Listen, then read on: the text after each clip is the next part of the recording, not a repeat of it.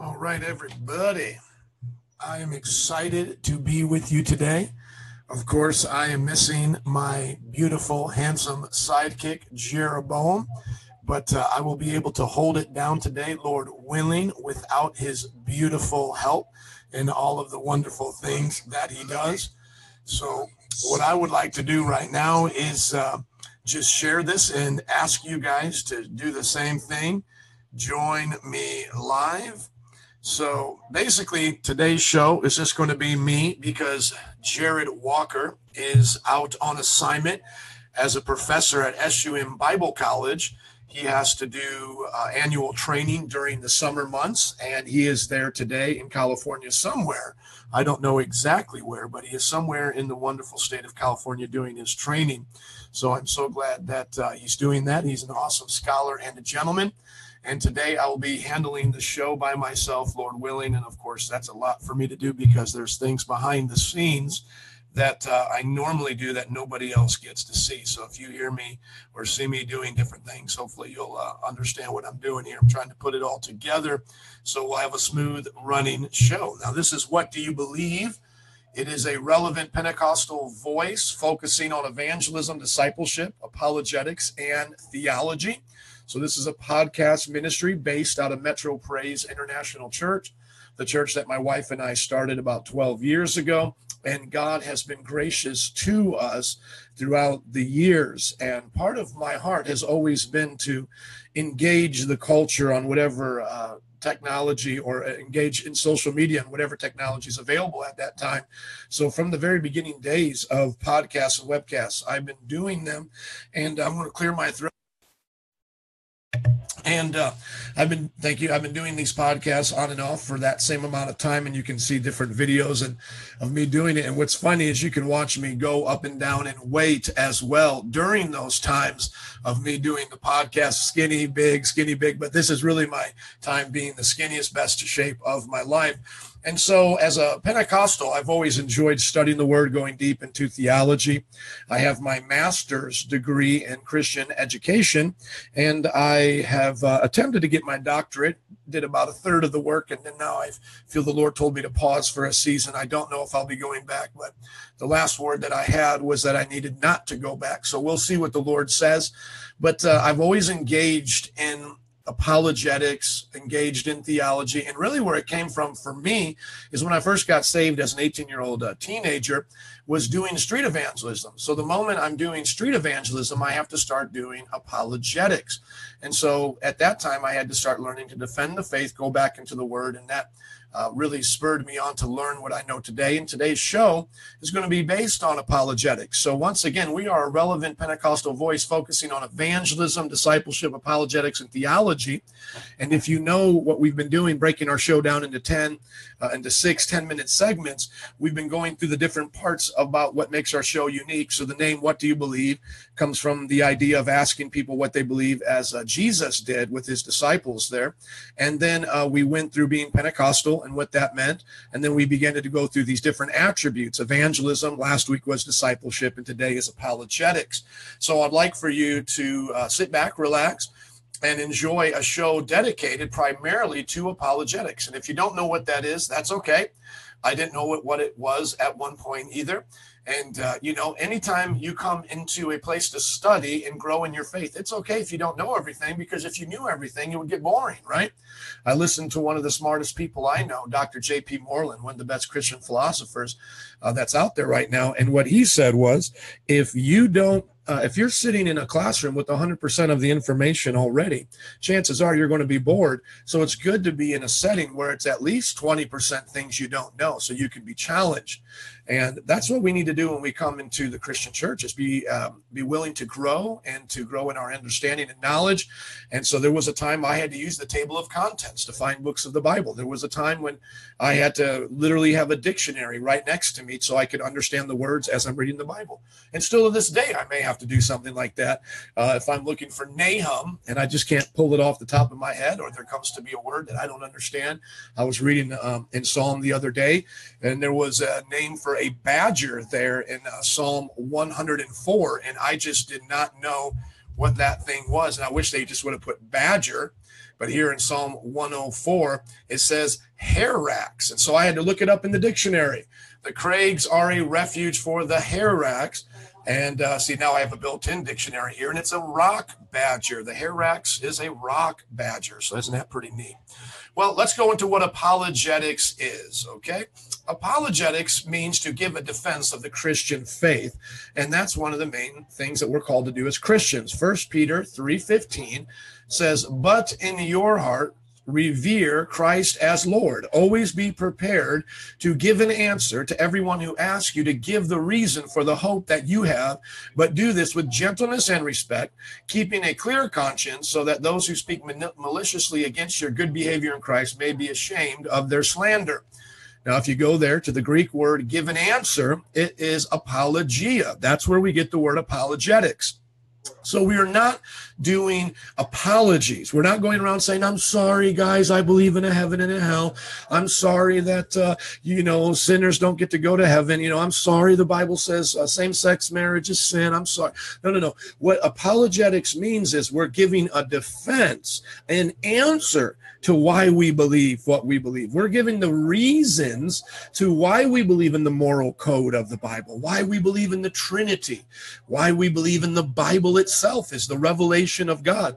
And so you could probably understand why it's important that a podcast addresses those things because the moment I'm going to talk about uh, evangelism and discipleship, I now need to start explaining things to people, right? And then our last thing we're going to talk about next week, uh, Lord willing, is theology. But uh, you can't uh, win a soul or make a disciple without first answering some of the questions that they have. And then out of those answers, we develop what we call theology. Theo coming up from theos, God, and ology, the study of. And as a Pentecostal, I am very concerned about what's going on in our world today because Christians don't seem to be giving answers. I mean, isn't that what you see? Most of the Christians, 80%, they say, of the Christians in America today don't even have a Christian worldview. That's not my opinion. That comes from George Barna, a Christian statistician, along with the other studies that Ken Ham and Answers in Genesis did, along with other other studies that were noted in the book the great evangelical recession. And so even if just you looked at it anecdotally which they mean just anecdotally means just you go through it in your own life and see uh, how it works wouldn't it make a, about sense to you that maybe four out of the hundred christians you meet in your life really believe the bible uh, really live by the moral code of the Bible. And and these are not complicated things when I say that they they they ask them if they have a Christian worldview. And if you don't know what a worldview is, it's how we see the world. So as I put on these glasses and it makes the the blurry world that I see come into clarity, we are to put on the Bible, the lens of God and His Word, and have the world come into clarity. And George Barna and these others, they just ask people real simple questions. Uh, do you believe the Bible is the only holy book? You would be surprised how many supposed Christians don't believe the Bible is the only holy book. And by the way, I will be taking the last 10 minutes of this show to answer questions. So if you have any questions, which today should be a day we get questions because it's about apologetics. It's about defending the faith. You should be provoked in some way to get a question. And if it's not you, send it to one of your sassy friends on Facebook so they will join us and uh, come on and ask me some of their tough questions that maybe they've tried to ask you and you didn't have an answer for. And so um, when we look at the world today, do we see most Christians are believing the Bible is the only holy book? No, we see them saying, well, maybe for the Muslims, the Quran is a good book. Maybe for Mormons, you know, the the the, the Book of Mormon's good. And, and you know, for people with Eastern philosophies, uh, maybe some of these things of Buddha are true. Now, it may be uh, an oversimplification, but my friend, you have to believe the Bible. The Bible makes it real simple on purpose. This is what Jesus said I am the way, the truth, and the life. No one comes to the Father but by me. In John 1 1, when it describes Jesus in his pre incarnate state, that means Jesus before he took on flesh was born of a virgin. It says, In the beginning was the Word, and the Word was with God, and the Word was God. So, word there, logos, is where we get logic from. So, can anything be logically true and against Jesus, who said he is the truth? Of course not. He is the logos. And when we do apologetics, that's what we're doing. But sadly, we have to do apologetics in the church. We have to explain to the other 96% of Christians in the world today that they need to believe what the Bible says. And so uh, we give the defense to the church and say, stop letting down your guard, believing that every person that has a religious book is somehow on the same page or on the same level of the Bible. It's not. Uh, Second Timothy, as we'll get into later, chapter 3, verse 16, says that the scriptures are God breathed. That Greek word, God breathed, means theanustas. Theopneustos, breathe theostos from God, the breath of God. It is inspired, it is unique. There is nothing like it. Now, somebody may say, well, apologetics, it I almost wish they would apologize because they are so rude, these Christians. They're telling everybody they're right and everybody else is wrong.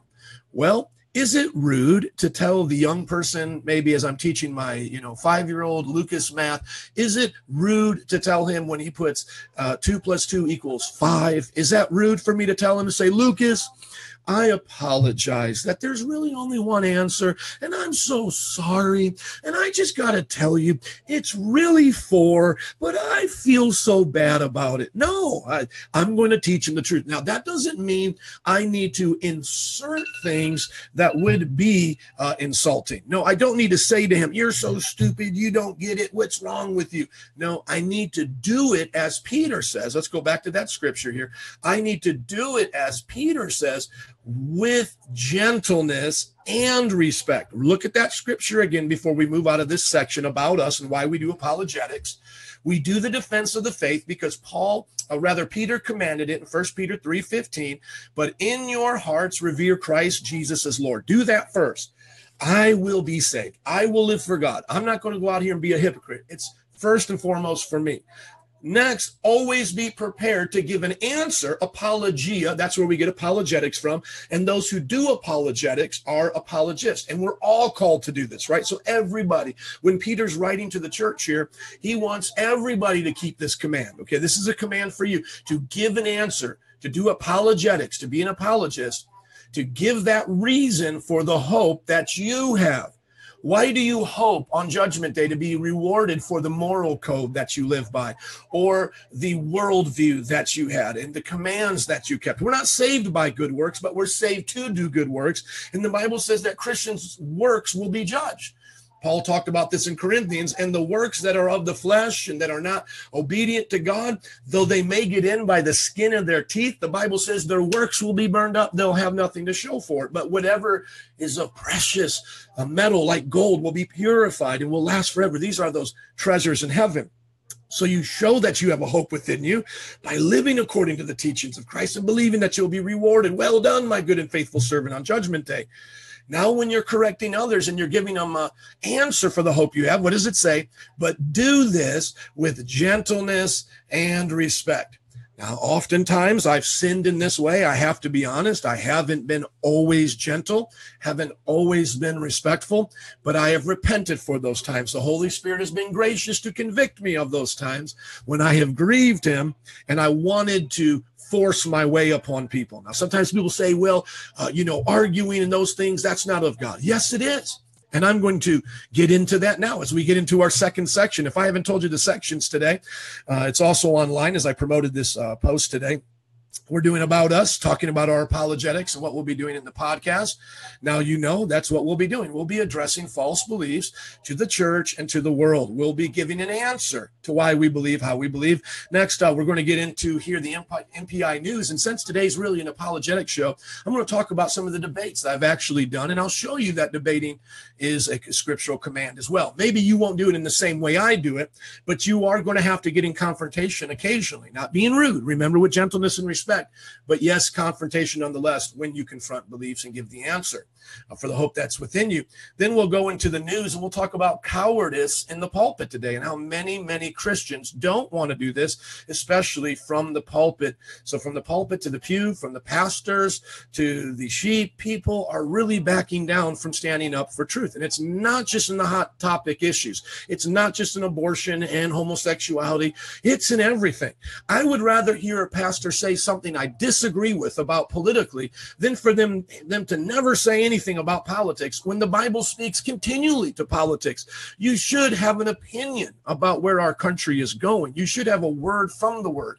As a matter of fact, when our nation was first founded and the pastors were in the pulpits, it was very similar to hearing the news of that day. The pulpit would give you the news, the highlights going on, and then filter it through the word of God. And of course, letting people make their own decision. I don't think churches should use their tax exemption to support politicians. I think that can be considered like money laundering. But I'm against the Johnson Act, and I'm glad that uh, President Trump rejected it and took it off the books so that pastors can do what we've always done. And we did it in the American Revolution, and we did it in the Civil War, and we did it during the Civil Rights. The pastors have always led the way, and we need to get back to doing that. And then, uh, since Jared's not here, it's Jared's gems. I'm going to give you some of Joe's gems, which are four ways to do spirit, uh, five ways rather, to do spirit led apologetics and then we will end uh, with your questions. Oh no, I'll give you a word from the word contending for the faith. Can't read my notes here. See if you can read them any better, and then we'll do your Q and A. So ask them now below if you have any questions. Well, let me share with you what our church has done and in the way of apologetics. Let me uh, open up this for you so you can see it. And if you just go to our page and uh, search debates, you will see it there as well our church has always been involved in apologetics because I've always been in, involved in apologetics, and uh, I've actually done. Uh, you know, moderated debates. And so that means we've had people, uh, I've challenged them and I've had them come here to the church. We record the debate and you can check it out. And I'll show you this page right here. You can go back and uh, listen to these yourself. And so when we look at uh, the scriptural mandate for debates, we are going to debate. So some people are like, well, I just don't want to debate. No, we need to debate. It just depends on how you're going to do it. You need to do it respectfully and you need to do it with love and sincerity, truly wanting to be people to be saved, but you need to be honest and tell people, you know, that you disagree with them. And so, where's the scriptural mandate for it? Well, here we go in Acts 17, 17 and onward. Uh, Paul uh, debated with the uh, the Greek philosophers there at Mars Hill. This is one of the most famous places in the scriptures where we actually went to where they were at and debated with them. And here you can see it in verse 18. A group of Epicurean and Stoic philosophers began to debate with him. Some of them asked them, "What is this babbler trying to say?" Okay, and uh, and so he gets it on with them. He starts to tell them what he believes. And you go down here to verse twenty-two. Paul then stood up in the meeting. They called him basically a babbler, and he stands up there and he says, "People of Athens, I see that in every way you're religious, and in other words, I see you doing a lot of things religious, but you're wrong. You don't know what you're doing. Here's something that I can help you understand. You know, he does it in love. They had an altar actually to an unknown God. So they had so many different gods that they ran out of what to call them that they actually made an altar to a God called the unknown God. And Paul goes, well, I'll start there. Uh, the unknown God, that's the one I'm writing about, uh, t- preaching about, because everybody else, uh, they're definitely not the gods you know. Uh, the God of the Bible is not the gods you know here. So let's just start with the one you don't know. Uh, that's the one you need to worship. And so that was very clever of him, wasn't it? Uh, but there's an evidence of doing that. And then we see Apollos, one of Paul's disciples in Acts 18 and verse 27 For he, Apollos, vigorously refuted his Jewish opponents in public debate, proving from the scriptures that Jesus was the Messiah. Isn't that awesome? He was vigorous. He refuted them. He was in public debate. He was proving from the scriptures that Jesus was the Messiah. Go and do likewise, saints. Go and do likewise. And we'll do the same thing here in this podcast. Uh, Jude, and I'll get to Jude 3 here later on. So I'll read. It's just basically content for the faith, but I'll get to that in my uh, my nuggies later on. And then you can look through these rest of the references where the actual letters of the Bible, which many of you probably read them but didn't, you know, connect it this way, are actually apologetic uh, meaning Paul is confronting false beliefs, sometimes even naming the names of the people who are doing it, and at times getting quite sassy with them. So, in gentleness and respect, those lines can get, uh, I don't want to say blurred, but Paul certainly pushed them. In one place in the book of Galatians, he said, uh, You're my fruit of discipleship. I was one that preached you in Galatia. You came to know Jesus. It was like I made a picture of Jesus and I drew it out perfectly and you understood who he was. That's literally what he says. He says, You guys could see Jesus. You understood who he was. Now I leave. It's like you're bewitched. He said they were bewitched, not like the show, but you're bewitched. And then he goes on to say these guys are lying to you. They're false teachers. Let them be accursed. Let them be anathema, eternally damned. He says some of the harshest words there, but of course, I believe in gentleness and respect. And then later on, he says one of uh, one of these groups wants you to be circumcised, to become Jewish, to become Christian. So they're Gentile pagans, and now they're coming to Christ, and the Jews are going, "Hey, hey, no, they need to become Jews first and keep all of these laws." And he actually says to them, "Hey, if they want to circumcise you, why don't they just go and emasculate themselves?" And if you don't know what that word means, you better go look it up with that dictionary. But that's in the Bible. That's there. So we know that it can be intense and illustrations and word pictures can be used. Jesus called the Jews snakes and vipers, whitewashed tombs, hypocrites. He said that they would go across the world to make one convert, but that convert would become twice the son of the devil that they were. Ouch. But it led to truth, right? Sometimes the mind will be offended, not intentionally, not disrespectfully, but the mind will be offended. So the heart can be open. Well, let's look at some of these debates that I've done in the church. Well, ran into some Mormon missionaries and I asked them if they would come. They said yes, and I turned on the camera and recorded all the that I could, but then they told me they didn't want their part up there. So all you have here is me and my part, but there was uh, started off with two, but eventually they brought up their friends from the audience, and there was four missionaries, four Mormon missionaries versus one Christian. Still wasn't fair, and I say that in humility. Still was, wasn't fair. They needed a lot more. It was it wasn't it wasn't a good thing for them, but it was in the sense of gospel good. They heard the truth and I would do it over and over and over again. But the thing is, these cults, they're wanting to knock on your doors if you don't know anything about them, but they don't want to knock on our doors. And so we need to uh, meet them where they're at. I talked to two Jehovah Witnesses in front of my house the other day for basically an hour. And then afterwards, and they, they make sure they're not coming to your house anymore. Literally, they'll blacklist you and they'll avoid you when they see you coming down the street. So if you have these people in your life, do it through friendship and try to keep them around as long as you can. But most of the time, they don't want to hang around very long uh, did a debate with a Muslim. Uh, we had gone to the Islamic uh, conference out there in Rosemont and uh, met some people, and one thing led to another. Okay, let's debate. I also wrote a book on Islam and tried to get some of the imams to come. They didn't want to do that. Uh, my number one watched video on YouTube, if you go to my YouTube channel, just you know type in Joe Irostic, you'll see my YouTube channel, is a debate that I hosted with an Islamic expert on jihad, uh, Robert Spencer, New York Times bestseller, and he debated this man as well. So uh, Islam is the second largest faith in the world today, over a billion people, and we should be able to welcome them. And this man I took out, by the way, I paid for his hotel because he didn't live in Chicago, paid for his hotel, took him out to dinner, and treated him well. We should be able to do this because we love people and we shouldn't be afraid to do it. Now, listen, before you just say, well, Pastor, I got another one, I got another one. My schedule doesn't allow me to do debates all the time, right? So now, as Christians, we need to multiply, make disciples of all the nations, teaching them to obey everything I've commanded you. And if there's a command to do apologetics, then that means there's a command for you to do it. So you be the apologist to your neighbor, to your friends, to your coworkers. Uh, here's another debate that I did with the Institute of Divine Metaphysical Research, other words known as IDMR. That's quite a name. Institute of divine metaphysical research. And the idea here is they have a chart by a prophet, supposedly. And of course, this prophet died, just like all the other ones. Jesus is still in heaven, so I'll trust him. But uh, they say they use the Bible to prove this chart and all of these weird teachings. And most people don't even know about them, so I don't have time to get into it. But how did I meet these guys? At the Boricua Fest. And as I do whenever I meet cults, I say, well, let's get this out in the open. Let's let everybody hear what you have to say. Equal time. And as I did with the Muslim, we'll buy you lunch, dinner if you're not in the area. Now I'll say, uh, most of these guys, I'll give you $50 for coming and uh, let us have equal time and share our opinions or what we believe to be true. Of course, I think they have opinions and we have truth. And uh, you can listen to that one for yourself. I did that with Sam Shamoun, a, wonderful apologist, one of the best here in Chicago on Islam. And he's just all around uh, amazing guy. If you don't have him on Facebook, like him. He's always doing uh, videos like this, uh, podcasts and different things where you can uh, get a lot of info. And then uh, I debated a he, uh, an Israelite Christian. He told me not to call not to call him the Black Hebrews. He wasn't with that group anymore, but uh, very similar to what you have seen, especially if you're in the major cities like we are here in Chicago.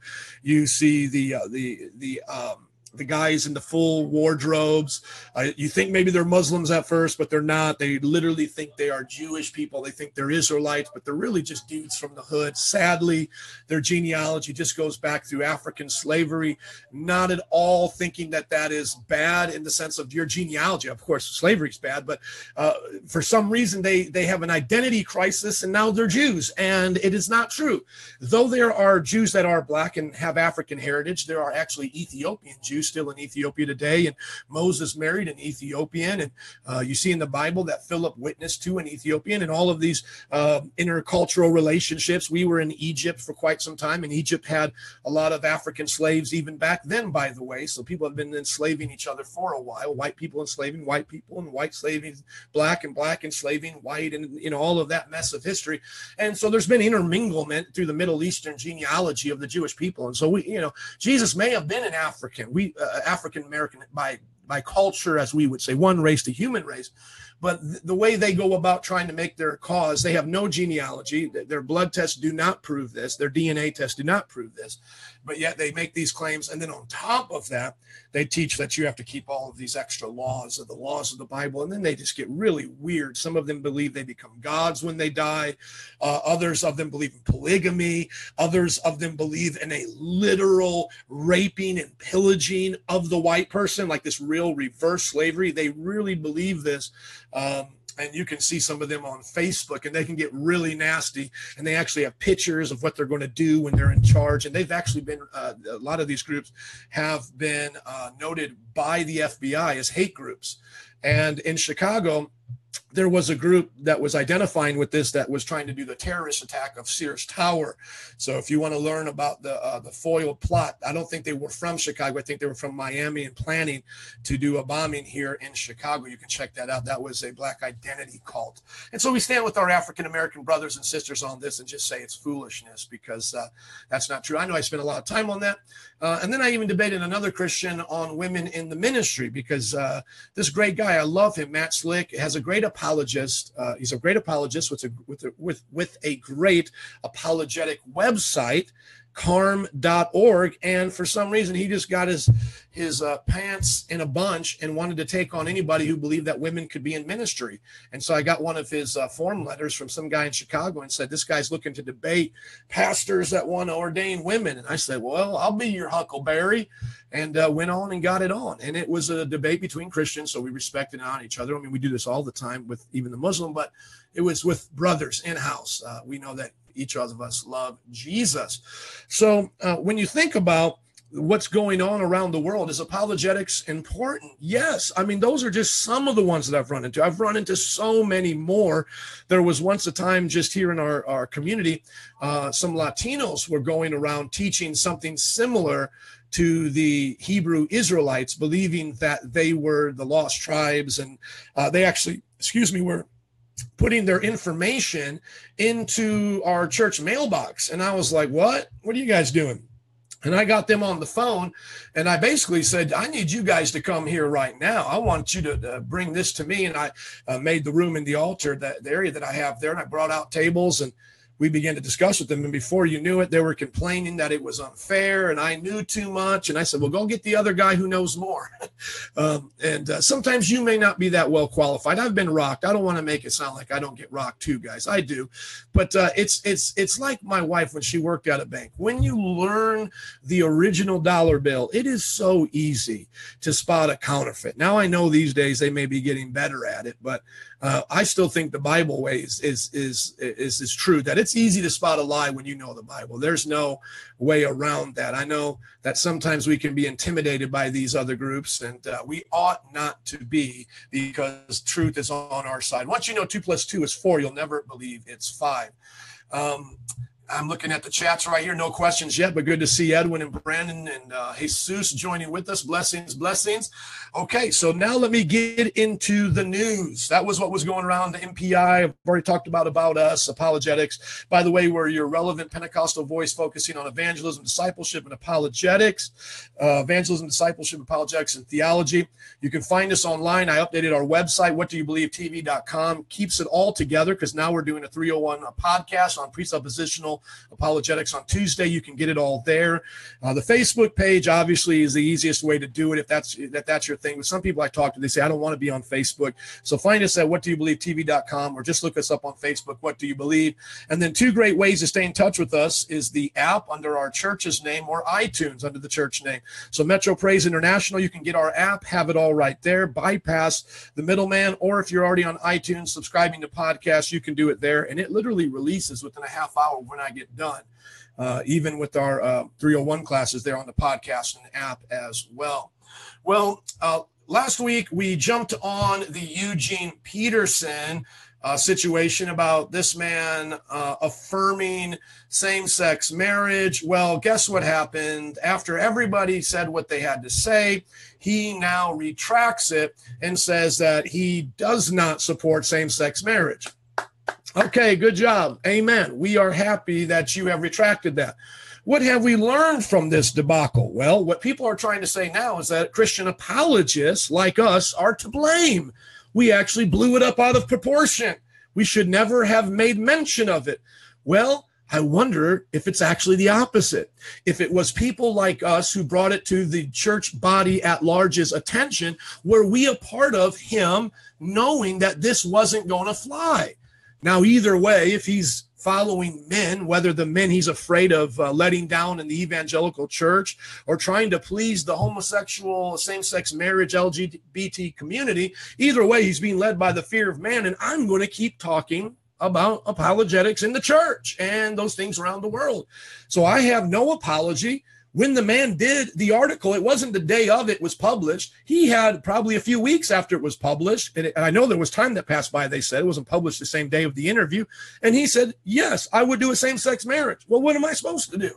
I'm supposed to answer that. Am I not? Am I not supposed to be an apologist and say, friends, a guy who is known for translating the Bible has changed his opinion. Beware of this false belief. And as apologists, have we not seen so many people say yes to same sex marriage and these hot topic issues and not retract? So, what were we supposed to do? Wait 30 days to see if it doesn't retract? The very fact that the man let the interview go out and so succinctly said he would do it, not only that, but also saying that he supported the the ministry of people in active homosexuality. Now, do we believe that uh, people who have same sex attraction can't be in the church? No, because we all get tempted. But it's those who live in continual sin, the Bible says in Galatians 5, that cannot inherit the kingdom of God. And so, uh, if you want to come to our church and confess your sin and let the Lord sanctify you and change you and renew your mind, amen. Let's do it. But if you're going to be proud of your sin, I don't care if you're proud to be a liar, proud to be a pervert, a proud to be an adulterer, whatever you are proud of that the Bible calls a sin we can't fellowship with you according to First Corinthians chapter 5. We're supposed to disfellowship you. And if a pastor says, I support a false belief of the church, I have to say, according to the scripture that we learned in Jude last week, that you are a promoter of immorality. You are promoting immorality. You're saying immorality is okay with me. Now, we may differ in the church on different things. We call these the non essentials. We may disagree on uh, how a pastor should dress, or what song should we sing in the church service, or how many elders should we have, deacons and so forth, or so on. Should it be a congregational led voting congregation that votes in their pastor every two years, deciding if they want to keep them or get a new one, or should it be an elder led congregation and more of a, a way of leading from the top or leading from the bottom? My friends, those things are non essential, but this man crossed the line into an essential thing sexuality. It's pretty big. And he should have known better. So I hope and pray that he takes the rebuke and honestly means it. I hope he's not doing this out of his own uh, selfish desires to please the larger body that he would do business with. The evangelical movement is bigger than the LGBT, the LGBT movement. And so I hope he's not doing this based on shekels or book sales. I can't judge his heart. I don't know. I just glad that he took the rebuke and I pray he walks in the fear of the Lord and not the fear of man. Otherwise, we'll hear him denying this or uh, affirming same sex uh, marriage and denying his denial. And so, God have mercy on him as we pray for mercy on all of us to stay true in these last days. The Bible says, because of the, the increase of sin and wickedness, the love of many, many will grow cold. Now, can I show you a video? a video that I think kind of summarizes what's going on in our culture today we have a problem with cowardice in the pulpit. The reason why uh, guys like me have to jump on these things is because no one else seems to be doing it. I shouldn't say no one else. It seems like the minority of people are doing it. So if we only have 4% of Christians with a Christian worldview in the church, that means 96% are out to lunch. How many pastors are out to lunch? How many theologians are out to lunch? And so what I did is I put this together for a sermon series when I and you can find it on our, our webpage, mpichurch.org and go to sermons. And I discussed all these hot topics. I said, I'm going to let you know where I stand as a pastor on abortion, on the Jewish laws, uh, you know, why it's okay to eat pork now and have tattoos and so forth. I'm going to talk about alcohol. I'm going to talk about pornography, immigration, drugs and addictions, tattoos, piercings, music, TV, movies, homosexuality, Israel, eternal punishment, right? I'm going to talk about all of it. And then what I began to show uh, what I began to realize is as I was talking about all this, is there were so many pastors that were afraid to talk about it. And guess what? They were actually the ones on the news shows. And I'm thinking to myself, as you're going to see here, like they're on Larry King Live, they're on Katie Couric. And I'm like, why are they not calling us up? The people who actually have to live by the scriptures and do the thing. Why do you call up these wishy washy people? Now, remember, Jesus said, Beware when all men speak well of you, because that's how they spoke about the false prophets. But rejoice when they don't like you because that's what they did to me too right? And so we ought not to think it's strange that the world gets along with these guys because yeah they're they're kind of wishy-washy and i can't judge their heart. I can only judge their fruit and the bible says fruit is your words and your deeds. So i don't know what's going on inside here but if things come out here you do things out here we can take a look at it. the bible says don't believe every spirit be a discerning person that checks the fruit of the tree. Jesus said false prophets will come even as wolves in sheep clothing. You'll know them by their fruits. Now, are these people going to hell? These two men I'm going to show here, are they literally a false prophet? Probably not. The false prophets of the Bible are people who teach damnable lies, things that could actually lead you to hell. But would I say they're good to follow? No. I would say you can do better. There's a lot of options on Facebook, a lot of people to watch on TV or wherever you're getting your Bible uh, preachers from. And so watch this video tell me what you think.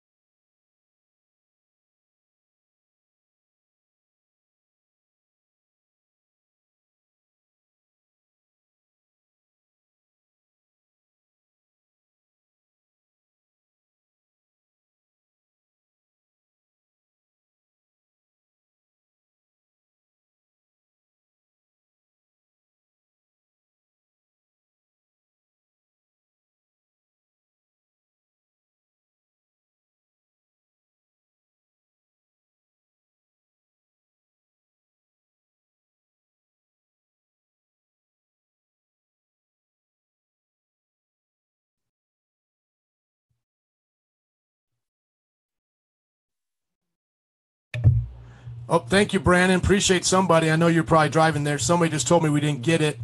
Let me do it one more time. Uh, I forgot to set up the computer sound. Sorry about that, guys. Here it comes the right way.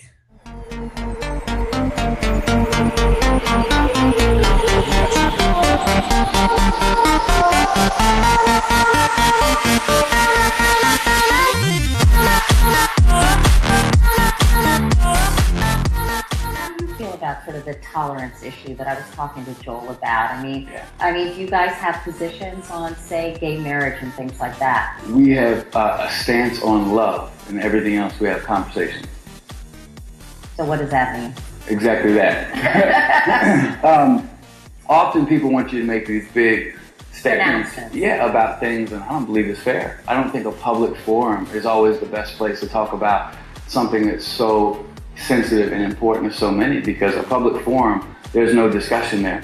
And everybody's situation is unique. So I've been with some people who will like, you know, make a statement about this, and I'll say, why?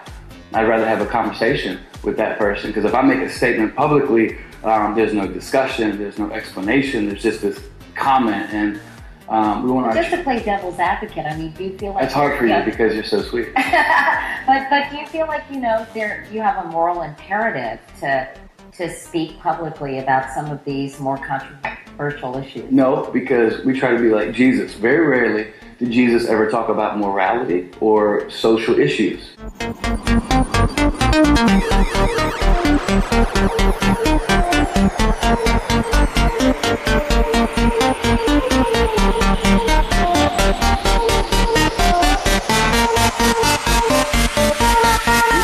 Arizona, hello. Hello, Larry. You're the best. And thank you, Joe, Joel, for your positive messages and your book. I'm wondering, though, um, why you sidestepped Larry's earlier question about how we get to heaven. Um, the Bible clearly tells us that Jesus is the way, the truth, and the light, and the only way to the Father is through him. That's not really a message of condemnation, but of truth. Yeah, I would agree with her. I believe that. So that's what Jew is not going to heaven. No, I, I, I well, here's my thing, Larry, is I can't judge somebody's heart. You know, I don't know. Only God can look at somebody's heart. And so I don't know. I just, to me, it's not my business to say, you know, this one is or this one isn't. I'm just saying, here's what the Bible teaches, and I want to put my faith in, uh, you know, in Christ. And I, I just, I think it's wrong when we go around saying, you know, you're not going, you're not going, you're not going because it's not exactly my way. I'm just, I'm not going to be believe your way. I believe my way. I believe my way with all my heart. But For someone who doesn't share it, well, is wrong, isn't it? Yeah. Under, under, Well, I don't know if I look at it like that. I would I would present my way, but I'm just going to let God be the judge of that. You know, I don't know. I don't know. so you make no judgment on anyone No, but I about was, atheists. no. I just you know what? I let I let someone let I'm going to let God be the judge of who goes to heaven and hell. Amen. Well, let's let's let God be the judge of who goes to heaven or hell, and let's read what his judgment is. Shall we? Shall we read what the judgment of God is towards these issues, right? So let's not even take my opinion. Forget what Joe says. Okay, who cares what I think? Let's go to the Bible. I mean, everybody want to go to the Bible? Okay. So, Romans chapter 1, let's answer what Carl Lentz did not answer. What do you think about homosexuality? That's what Katie Couric answered, uh, asked him. And she was really disappointed that he wouldn't even answer. It's like, dude, that's not even being good to the LGBT community that you even have in your church. I mean, at least tell somebody what you believe. It's not good to anybody. That's why the person who's a traitor is hated by both sides. Now, of course, we don't hate anybody, but I think you get my point with that. I mean, the Bible says the lukewarm, God's going to spit out of his mouth in Revelation 3.16. Uh, so it's like you're not making anybody happy this way. And certainly you're not winning any favor with God. This is disobedience. Okay, so Romans 1 28. Why doesn't he uh, just read this to them, uh, starting in verse 26, and let them hear what the Bible says? Okay, not me. It's not Joe's opinion. This is what God said. Because of this, all the prior things they have done, disobey God, don't listen to God, God gave them over to shameful lust. Now, what is a shameful lust according to the Bible? What's a shameful lust? Even their women exchange natural sexual relations for unnatural ones. In the same way, the men also abandoned natural relations with women and were inflamed with lust for one another. Men committed shameful acts with other men and received in themselves the due penalty for their error. This may be even a part of the sexually transmitted diseases that were going on at that time, especially among the, the homosexual community. And my friend, that's even here today. And I'm not saying AIDS was sent by God as a punishment. I'm just saying when you do sex the way the gay community, specifically among the men, have done in this culture, many of them having over 100 sex partners, still to this day, listen, the Red Cross can't even take the homosexual men in blood transfusion, still to this day. They will not allow them to give blood because of the immense amount of STDs and sickness among them. Now, I don't know what they were receiving at that time, but that's probably our best guess is some kind of a literal sore or sickness on their body that prevented them from living a normal life because they were using what was meant as God's disposal system as the exit as an entrance. But the Bible says the women did the same exact thing. Now, we don't have to go into the Old Testament and explain why now we can wear clothes with two different kinds of cloth, why now we can eat pork. All we have to do, if we want to make it real simple for a Katie Couric, is say, in the new covenant, the moral code still remains. Dietary code has changed. Priesthood code has changed. Sacrificial code has changed. But one thing that has always remained the same is a lie is a lie. Uh, stealing is stealing. Come on. Disobeying your parents is still disobeying your parents. And here's a moral one sex was only made between one man and one woman in monogamy, heterosexual monogamy in marriage. That's it. And he says Jesus didn't go around talking about morality. Have you read your Bible, sir? That thing that you're holding when you go up there and you talk to people every week. And he's a pastor of a church where one of the main Hillsong leaders go to, these, these musicians who sing great songs. And we love a lot of the Hillsong's music.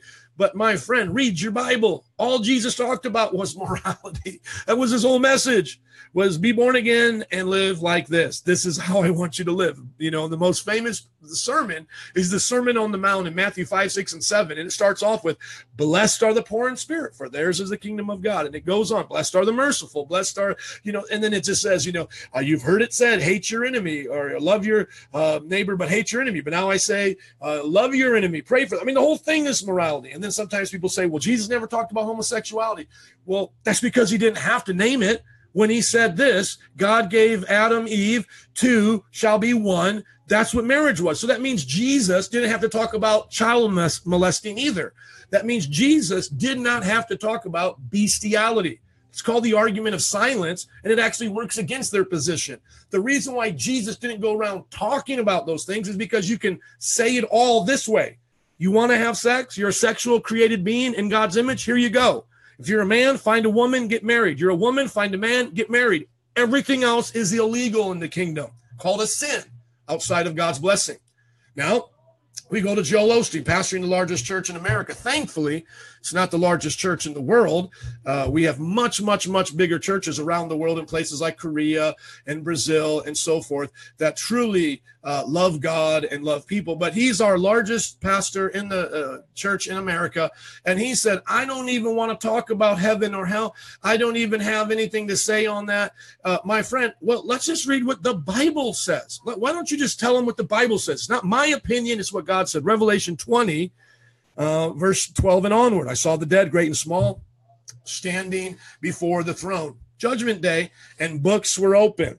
One book was the book of life. The dead were judged according to things that, uh, excuse me, another, another book was open, which is the book of life. And then the judge, the dead were judged according to what they had done as recorded in the other books. So there's one book of life and then multiple books that the people are judged on. Because if you're not uh, saved, by Jesus's blood through great by grace through faith, then your every single deeds will be brought up. And that's why there's plural books. But in the singular book, it's just you believed, you trusted in Christ. Boom, book of life. So now let's see what happens to the people who don't have their name book in the book of life. The sea gave up the dead that were in it, and death and Hades gave up the dead that were in them, and each person was judged according to what they had done. Then death and Hades were thrown into the lake of fire. The lake of fire is the second death and anyone's name was not found written in the book of life was thrown into the lake of fire. And the Bible also says that in another place here in in Revelation, but the cowardly, the unbelieving, and I'm going to get you the reference here, have their place in the lake of fire. Revelation 21 8, continuing on down, just so you can be even more specific. But the cowardly, so those who deny Christ because it doesn't go along with their friends or what people around them in their culture are doing, the cowardly, the unbelieving, the vile, and like you know, you had here, uh, um, what was his name? The guy of the show here. He's asking, I mean, what about atheists? I mean, do you say anything? You guys like, well, I'm just going to let God do it. Well, let's read what God already said He's going to do. We already have a picture of what the future is going to be like. It is His obligation to tell this man what the Bible's already said. Why do you think we have it? Why do you think we have the book of Revelation if it's not to tell people what's going to happen in Revelation? What's going to happen in the end? The unbelieving, the vile, the murderers, the sexually immoral, those who practice magic arts, the idolaters, and all liars. Come on. Will be consigned to the fiery lake of burning sulfur. This is the final death. Larry King is his name. You, you owe Larry King the answer. Okay, so this is your relevant Pentecostal voice focusing on evangelism, discipleship, apologetics, and theology. Today's an apologetic day. We talked about what apologetics is from 1 Peter 3:15. It's giving an answer for the reason of the hope that we have within us. And we do it in gentleness and respect. And yes, that means we debate sometimes, and it's going to be confrontation. And sometimes you got to tell people they're wrong. And I've showed you by example that I'm willing to put myself out there. And then we got to stop being cowards like these people we're seeing in the pulpit We need to be honest with the truth. Tell people what we actually believe and do it, yes, with compassion. We don't want you to go to hell. Larry, I don't want you to go to hell. Or, or Katie Couric, I don't want the LGBT community to go to hell. I'm not the guy holding up signs saying God hates homosexuals. I'm not that guy. God so loved the world that he died for homosexuals. My sin is no worse than theirs, but they've got to put their sin on the same cross, though. They can't be proud of it. They can't, can't try to get around it and say, This is for me. This is acceptable. No, it's not. Because sometimes I feel like having sex with someone other than my wife, and that's called lust. And even though it comes natural, it's not how I was meant to live. I got to repent of it. I don't walk around cheating on my wife going, Well, this is just what feels right. I say, That's a wicked thought from my flesh. I shouldn't give into it. Lord, forgive me. And is he faithful to forgive us? Yes, he is. And he'll be faithful to forgive them. Let me go to Joe's gems here as we get ready to close out with some of your questions. If you got any questions, put them up now, please. Let me give you five ways to do spirit led apologetics.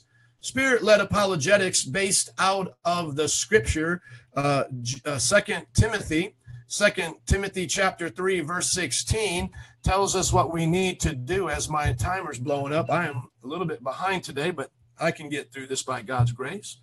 2 Timothy 3:16 All scripture is God breathed from the Holy Spirit and is useful for teaching, rebuking, correcting and training in righteousness, so the servant of God may be thoroughly equipped for every good work. Now in the presence of God and of Christ Jesus who will judge the living and the dead, what should we do? In view of his appearing in kingdom, I give you this charge preach the word, be prepared in season and out of season, correct, rebuke, and encourage with great patience and careful instruction. For the time will come when people will not put up a sound doctrine. Instead, to suit their own desires, they will gather around them a great number of teachers to say what their itching ears want to hear. Doesn't that sound like what's going on today? They will turn away from the truth and turn aside to myths. It's a myth to believe in a different God other than the God of the Bible. It's a myth to think that you can do whatever you want and be okay on Judgment Day. That is a myth. We are obligated to tell people the truth. Here's five ways to do it as a spirit led evangelist. Here's five ways to do it. Number one, know who God is. Number two, know who know what his word is. Number three, know the power of God within you by the Holy Spirit. Number four, know who you are with the Holy Spirit. And then number five, know who you are not. And so let me just say these quickly. Number one, you got to know God, have a personal relationship with Him. You got to study His Word, as the Bible says. Be endued with power, according to Acts chapter 1, verse 8. The Bible says, when the Holy Spirit comes upon you, you will be my witnesses unto all the earth. Okay. And so we need that Pentecostal power. And then know who you are. Like, know that by God's strength, you can take on intimidating situations, even if people seem to know more than you or have more knowledge than you. Don't be afraid to stand on the word of God. But then, number five, know who you're not. You're not people's savior. You're not going to debate people into the kingdom of God. There's no way that you can force people to become Christians. You're not the Holy Spirit. As the Bible says, sow the seed of the word of God and let God take care of the rest. And then on judgment day, your hands will be clean. That's a biblical illustration that our hands either will be clean from the blood of men's souls when they go to hell, or our, our hands will be stained with their blood. And the Bible talks about this with the Old Testament prophets and even with Paul. Uh, he said, My hands are clean, Paul said, from the, the blood of all men's souls. Why? Because I proclaimed to you the gospel. I told you the truth. So know God, know his word, know his power, know who you are, and know who you are not. And then lastly, here, before I get to questions, and I don't see any coming up right now, let me just give you a word from the word, something to encourage you to do while you're doing apologetics, because uh, the gospel needs to come through your apologetics. We're not trying to win an argument to win a soul. I can't make somebody come into the kingdom of God because if I could make them come in, somebody else can make them come out. But this is what we want to do. Dear friends, Jude chapter 1, verse 3. Only one chapter in Jude. Dear friends, although I was eager to write you about the salvation we share, I felt compelled to write and urge you to contend for the faith that was once for all entrusted to God's holy people. I want to encourage you to contend for the faith.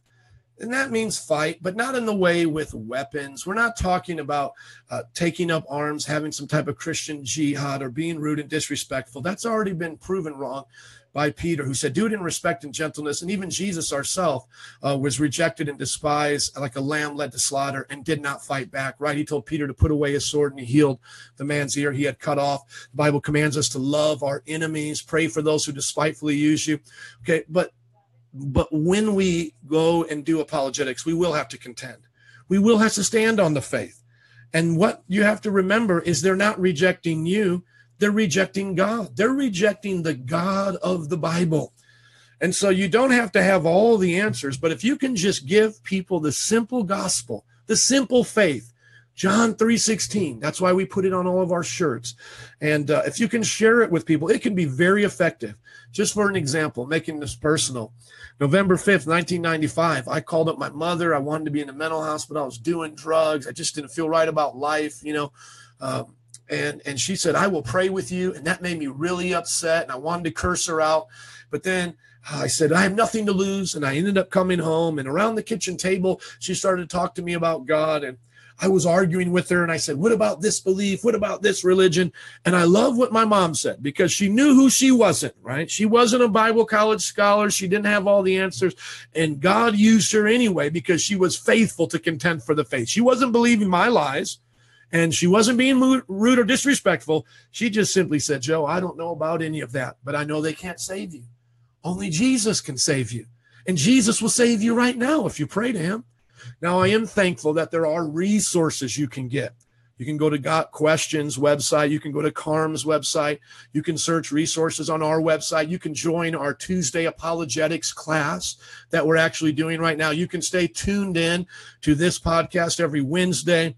Uh, you can subscribe to other great apologetic webcasts like uh, Dr. William Lane Craig and Leighton Flowers and uh, Ravi Zacharias. There's so many out there. If you need any resources, uh, let us know in this chat and we'll let you we'll put it uh, respond to your comment but no matter what contend for the faith contend for that faith and so in closing today i want to encourage everyone to know god and grow closer to god and in your walk with god study his word and do it not just to prove others wrong or to learn an argument. Do it because the Bible says that it's a sword that even cuts away your flesh. It takes away the wrong thoughts inside of your own mind. It renews you. It builds your life. It's a foundation. It's a light unto your path and be filled daily with the Holy Spirit. Let the Holy Spirit come on you as it did on the day of Pentecost. The Bible says, eagerly desire the gifts of the Holy Spirit. Let the Lord use you in supernatural ways even in the midst of apologetics. Like, think about Jesus. He could have argued with the woman at the well all day long, but he just started telling her her business. Now, he also corrected her false view of the temple and what God required for worshipers. So he did that as well as share with her the apologetic truth. So I like to say spirit and truth, as Jesus came full of spirit and truth. And so do likewise, be filled with the Holy Spirit and be like the disciples who weren't afraid to go to the Greek pagan temples and to say, I'll tell you who my God is. I'm not ashamed, but I'll do it in love. And then I'll pray for the sick. And then we'll cast out the demons who are afflicting people out here. And maybe someone in your family. We'll go get them. We'll pray for them. And as you're going to do that, you're going to know who you are in Christ. You're a disciple. You are saved. You don't have to be afraid of any lie. You can go out and be a disciple that makes disciples know who you are, believe who God said you are and then know who you're not and just stand on the word and say, I'm going to contend for the faith. And if someone doesn't get saved, that's not up to me. They rejected Jesus. They may reject me, but I'm going to keep coming out here, you know, witnessing with the church or going out to my neighbors. Uh, my son, let me tell you this because I don't see any questions here. And please feel free to ask them throughout the week as well. We'll uh, get to them on the next show. My son came up to me the other day and he said, Joe, uh, Daddy, he said, Daddy, when we go to the park today, can can you help me preach to some of the people? That's what he said. You know why? Because he knows my oldest uh, two daughters went with us to Boricua Fest to preach. We're going to be going to Ohio Park, the, the neighborhood we adopted to go preach. And he just been hearing it. And he's five years old now. And he said, when I go to the park, will you help me? And we saw these two, uh, there wasn't kids there. And I think that's what he meant he wanted to do. But when we got to the park, there was just these older guys playing basketball. And he said, Daddy, I think they're too big. I, I'm, a, I'm scared to go talk to them. And I said, Well, I'll be ready when you're not scared, but I'll go with you. And he said, Well, not right now, maybe next time. And I said, Okay. And so, you know what? We don't need to be scared. Daddy's with us, our Father's with us.